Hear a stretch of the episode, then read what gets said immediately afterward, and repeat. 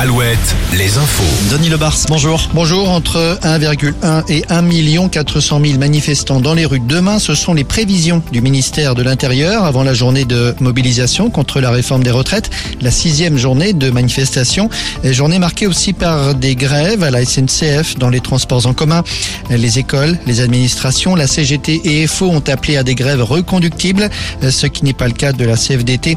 À la raffinerie de Donge, notamment, l'appel à la grève commence demain matin et la CGT souhaite maintenir la grève au moins jusqu'à vendredi.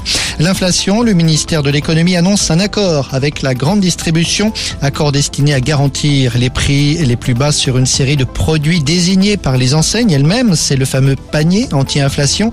Carrefour, Intermarché et Monoprix ont dévoilé leur liste ces jours-ci, un mois après l'enseigne Système U.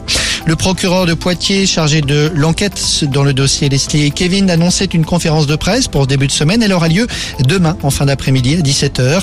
Le procureur fera le point sur les tragiques révélations de ce week-end et peut-être donnera-t-il des indications sur les meurtres des deux jeunes gens. Les autopsies des corps se font en région parisienne à Pontoise, là où se trouve l'Institut de recherche criminelle de la gendarmerie nationale. L'annonce des étoiles du guide Michelin ce matin. Et oui, il y a ceux qui obtiennent leur première étoile. Un restaurant en Un en Touraine, deux à Nantes, trois en Vendée. La Vendée, décidément à l'honneur, puisque le seul établissement qui passe de deux à trois étoiles cette année se situe à Noirmoutier, le restaurant La Marine à l'Herbaudière. Cet établissement avait décroché sa première étoile en 2007. Voilà pour l'info, Julien. À tout à l'heure, 18h, nouveau point sur l'actu sur Alouette.